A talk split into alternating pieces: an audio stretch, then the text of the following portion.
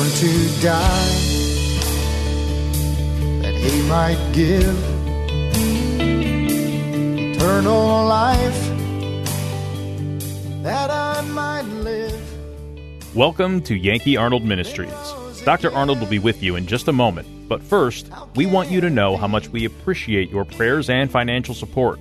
You may help this radio ministry by donating online at yankeearnold.com or by mail at Yankee Arnold Ministries, 7028 West Waters Avenue, Suite 316, Tampa, Florida 33634. Again, that's 7028 West Waters Avenue, Suite 316, Tampa, Florida 33634.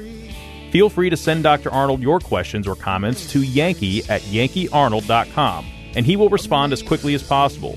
Now, here is Dr. Arnold with today's message. Jesus saved my soul that night. The Bible tells us here in the book of Genesis in chapter 1, if you'll notice there in verse 26, and God said, Let us make man in our image, after our likeness, and let them have dominion over the fish of the sea, and over the fowl of the air, and over the cattle, and over all the earth, and over every creeping thing that creepeth upon the earth. So God created man in his own image. And in the image of God created he him. Male and female created he them. So God made the first man, first woman. And he says that they were made in his likeness. Now, wouldn't it be neat if all of us were really demonstrating in our own lives the, the image of Christ? That when a person saw us, that's who they saw. But lo and behold, we have an old sinful nature, and many times we, we probably reveal more about the devil than we do about God. And that's not the way God intended it, and it won't be that way forever. The day will come when all this will be changed. We're living in a sinful world where people do sinful things. He says in verse 28, And God blessed them, said unto them, Be fruitful and multiply, replenish the earth. Now the earth had already been filled with animals, filled with birds, creeping thing that creeps upon the earth. So the earth was already full. But God says, replenish the earth, fill the earth now with people. So that's what God wanted. And they were to have dominion over everything that God had made. So there was a job for them to do. Now, so here in chapter 1, it tells you what He did. And in chapter 2, in verse 7 and 8, God tells you how He did it, how He laid it all out. Look in verse 7. And the Lord God formed man of the dust of the ground, breathed into his nostrils the breath of life. Man became a living soul.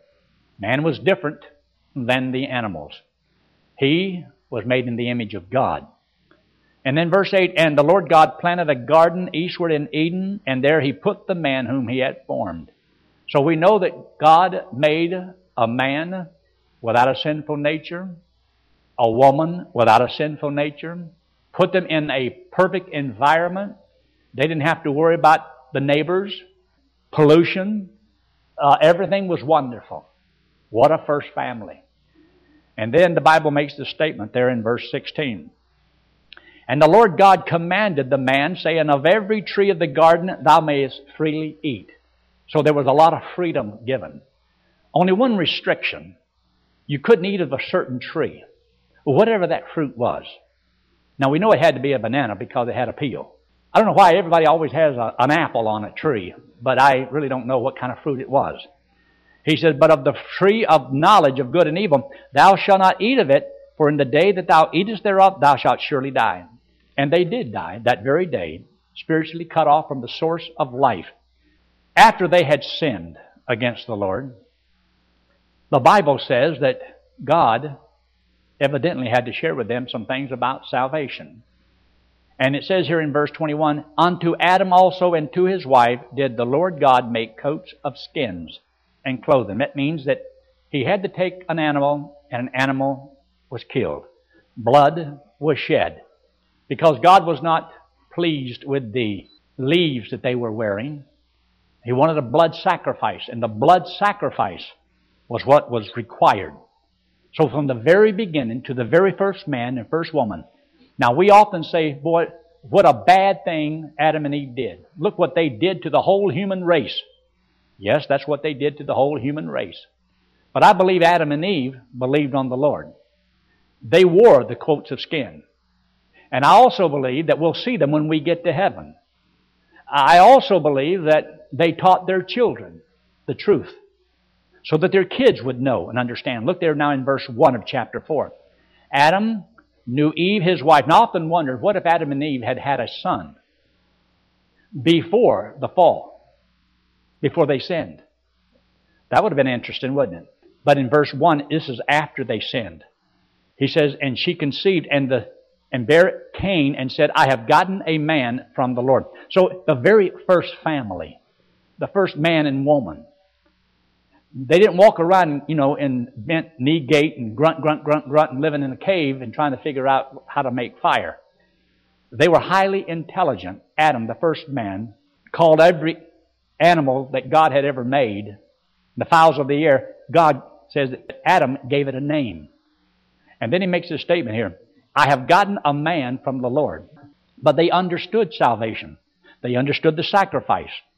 And then he says there in verse 2, and she bare another son, and his son name was called Abel. And Abel was a keeper of sheep, but Cain was a tiller of the soil. Process of time it came to pass that Cain brought of the fruit of the ground an offering unto the Lord. Abel, he also brought the firstling of his flock and of the fat thereof. So there was two sons, and they brought two offerings, but two different kinds. One of the soil, the works of his hands, and the other one was a blood sacrifice. So they knew the very first family I believe it was a godly family. I believe it was a godly mom and it was a godly dad. And I believe they had a godly son. But what happened to the other one, I don't know. You, can, you can't blame it on the environment. You couldn't blame it on the movies. Couldn't blame it on what they seen in school. So what was his excuse? You see, a sinful nature is something you have on the inside of you. And you can forget the blame game because that's something that's on the inside and we all sin. And it doesn't matter about our environment.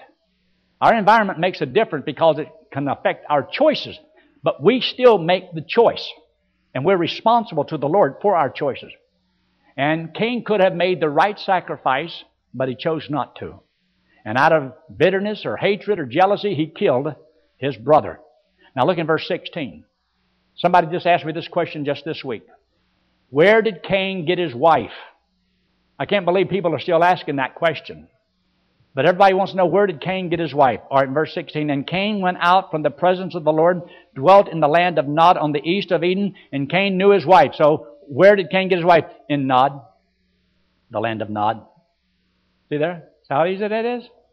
But back then, and I want you to see this verse. Look there in Genesis in chapter 3 and verse 20. This is where Cain got his wife. In verse 20, and Adam called his wife's name Eve because she was the mother of what? All living. At that time, in the very beginning, she was the mother of all that was living because she was the first mom. So the first family, I believe, was a godly family. And they had two children. One turned out right, one turned out wrong. They had another child. His name was Seth. He turned out right. But see, eh, they're individual choices. We often say that this world is a dark world because the Bible says that it was filled with darkness and then the darkness was upon the face of the deep and then it says the Spirit of the Lord moved upon the face of the deep and then God said, let there be light and there was light and God saw that it was good and so forth. And that was the evening and the morning was the first day. Even in the Gospel of John, it talks about the world being dark and Christ, the light, came into the world. Now, as you go down through the various things there, the light, that was a cosmic light, but there was not a specific light like the sun, the moon, that reflected the light from the sun, and how God divided everything. That was done on a different day, which was on the fourth day. On the second day, God separated the waters from the waters. Like take the water upon the earth and separate and put a blanket of water around the earth, and that would have given the earth a totally um, hot, hothouse effect. That would have been perfect environment upon the whole earth. Now, when the flood took place, the Bible says that water came down from heaven from the sky and also from the fountains of the deep. So it was coming from both directions and churning up everything. After the flood, of course, that's whenever we have man's lifespan greatly shortened. Back then, they lived to be eight, nine hundred years old. That's a long time to live. Think of how many children you can have in 900 years if you're in good shape. How long? I don't know. But you have the land and vegetation. That is the, the fruit. That's where you have the growth. And then you have the, the light, which is a particular thing to a person where God can give you individually light. And I'll explain that in just a minute. And then you have the fish and the fowl. Those are things that swims in the water and that fly in the atmosphere. And so then we have the animals and man. And they are different. They're not the same. We did not come from some blob of protoplasm floating around in the ooze of the Nile. We believe that there is a God who made animals and God had created man, and man is not an animal. Man may act like an animal, but man is not an animal. And so there's responsibilities that God gave to us that He never gave to animals. Uh, there's no accountability for the animals. There's accountability for man. As you go down through the, the different periods of time of how God raises His children, how He has revealed different things to us, you'll find out that God also does the same thing through the family. When the Lord revealed things in various stages, He says in the book of Hebrews in chapter 11 that God planned the ages. A dispensation is a specific period of time and how God deals with man in regard to a specific responsibility and then to follow up with the consequences if that responsibility is not fulfilled. So every one of these are dispensations or periods of time. A dispensation is the same as like a dispensary like a medical dispensary where you dispense the various things that they might need, the doctors or the nurses, and to dispense like that. Now, we have a period of time in what God has dispensed to us a responsibility. What He gave to one, He didn't give to everybody, but when you start off in the very beginning, innocence, conscience, humanism, promise, law, grace, tribulation, and kingdom, all of these, the seven of them, have a specific reason they're named in Scripture in a specific way because it reveals how God deals with mankind as a whole. But not only as a mankind as a whole, but also as a mother who has a child and how she raises the child. For example, when children are born into the world, we used to say they are in an age of innocence. True? In other words, they're not responsible for what they do because they don't know what they're doing. There's a time when those little kids are just born and they're just totally naive. They don't even know they exist. And all of a sudden, they begin to develop a, uh, signs of a sinful nature. They cry and all that. And not because they're hurting, but because they're training you to find what they can get away with and what they can't. They're, they're pushing the limits. And so they can become what we call spoiled. But so what we have is innocence. That means they don't really understand everything. They don't have the knowledge by which to think and be responsible for their actions. Then they learn, grow into a place where they learn a little bit of right and wrong conscience so that they begin to think, to be able to reason a little bit. And as we begin to reason and so forth, we learn several things. Children learn to trust. They learn to trust mom. They learn to trust dad. And so as they grow a little bit and they learn to trust, they are taking their mom and dad at their word. They don't worry about the bills. They don't worry about paying the taxes. They don't worry about the house. They don't worry about, school. they don't worry. Because they totally trust you. Yeah, that's your response. All the little kids want to do is play. Just play. Eat, sleep, and play. Isn't that wonderful? Don't you wish sometimes you could just go back to that age? But you have a conscience that begins to work. Now, not all people's conscience work the same. See, why not? Because see, they learn a different set of values of what is right and what is wrong. If not everybody agrees on what is right, you're not going to have the same conscience working for you that somebody else does. So some things that you will do will bother you, but it won't bother somebody else because they don't believe that that's right or they don't believe that that's wrong. So there's a difference. So whenever you teach the children what the Word of God says, then you have a, a set way of thinking. So you learn how to trust by taking the promises of God and believing them. We learn to trust mom and to trust dad and hear what they say and then believe in it. And this is why whenever mama says to little Johnny, Johnny, you do that one more time, you're going to get a spanking. Well, whenever he does that one more time, what should he get? Not, now I'm going to tell you one more time. Now that's the last time I'm telling you. You're right. You're right. That's wrong. You tell that child one time and you say, well, you better keep your word or your word means nothing. All you're giving is threats. That won't work. You got to say what you mean, mean what you say. That's how they learn. Because you see, most parents are not disciplined themselves, so they can't discipline kids. Whenever we take the word promise and we learn how to give a command and we say there's going to be consequences if you fail, then we should follow through with it. Then we have the law. This is where mom and dad learn how to lay down the law. Proverbs chapter 1 talks about, and don't despise the law of thy mother. Because generally it's the mom who is in the home that raises the kids that says lay down the law. And sometimes the, the mother always does this. You just wait till your daddy gets home. You just wait till your daddy gets home. So daddy finally comes home. And the kid wants to run. Why? He don't want to see that. Why? He ain't been there all day. But he lived on, the, the kid lives under the threat. Wait till your daddy gets home. Wait till you get daddy in. Daddy walks in the house. Hello there, Johnny. Ah! Learning how to say, this is what's going to happen, and you receive that. That's part of number four.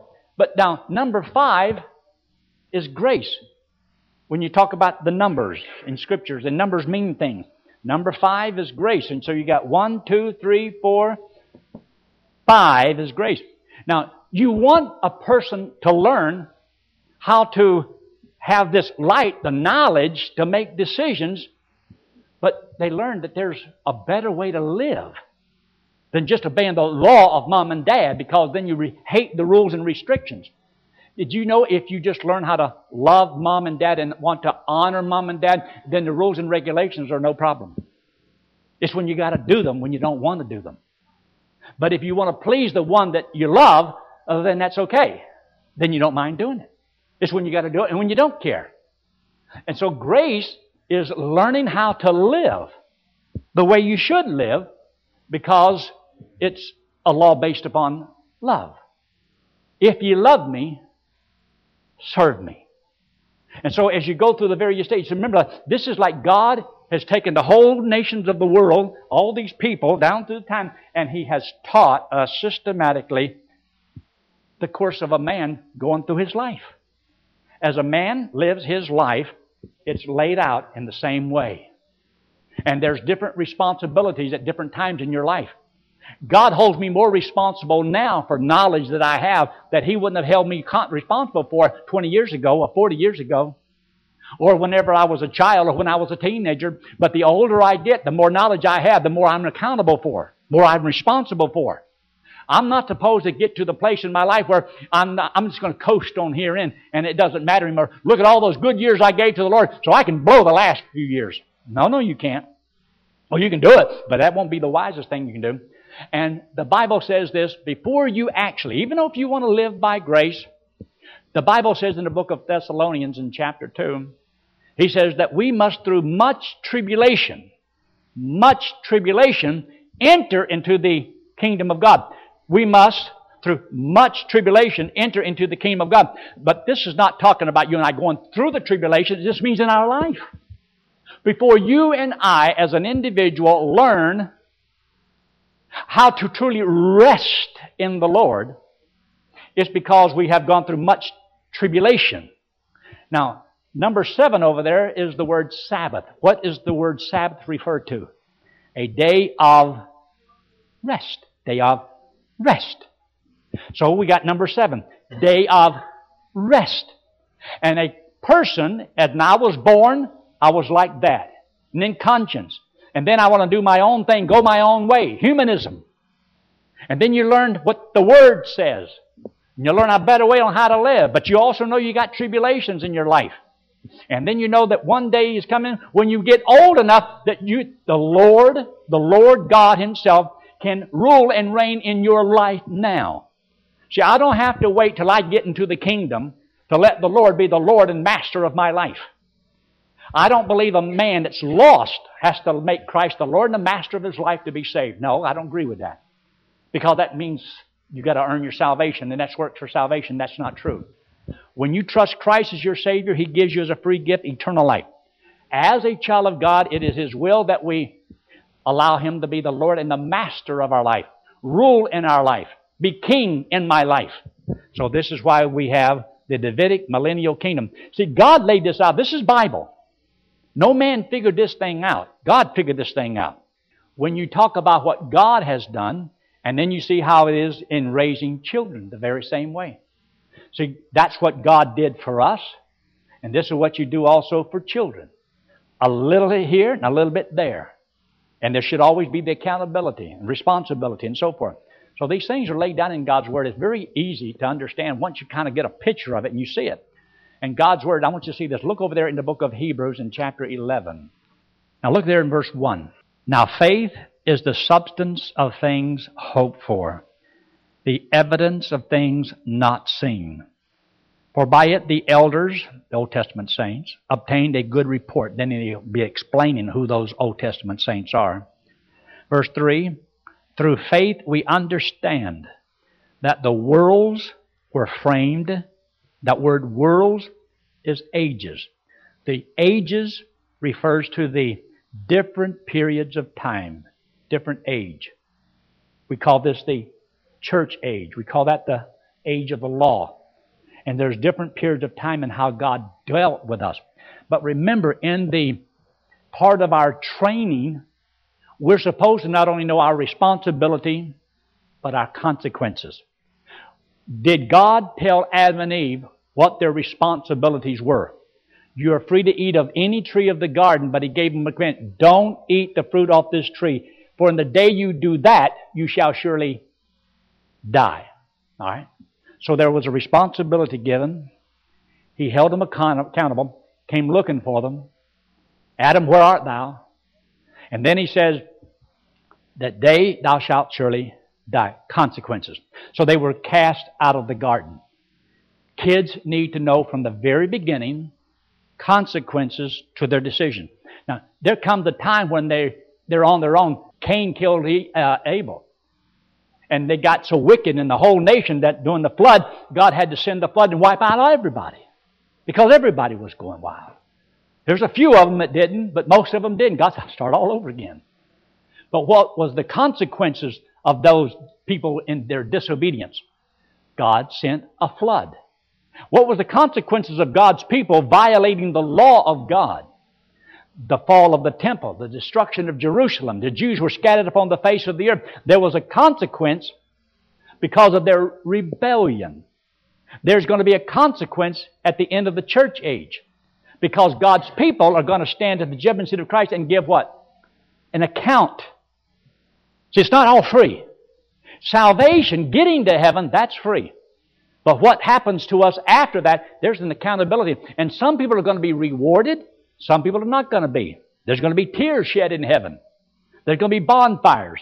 Now, that's the consequences of not living by grace during this period of time where we are.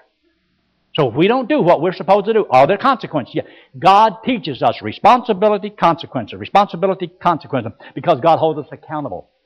Now, during the tribulation period, they're not to receive the mark of the beast. They're not to receive the mark of the beast. They're not to fall down and worship this last one world government.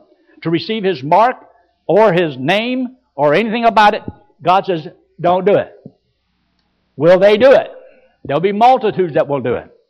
God's people are always required to live a holy life. But the consequences of their rebellion, their disobedience, will be that there is a final battle of Armageddon. Christ comes back in power and great glory. This is when He's revealed.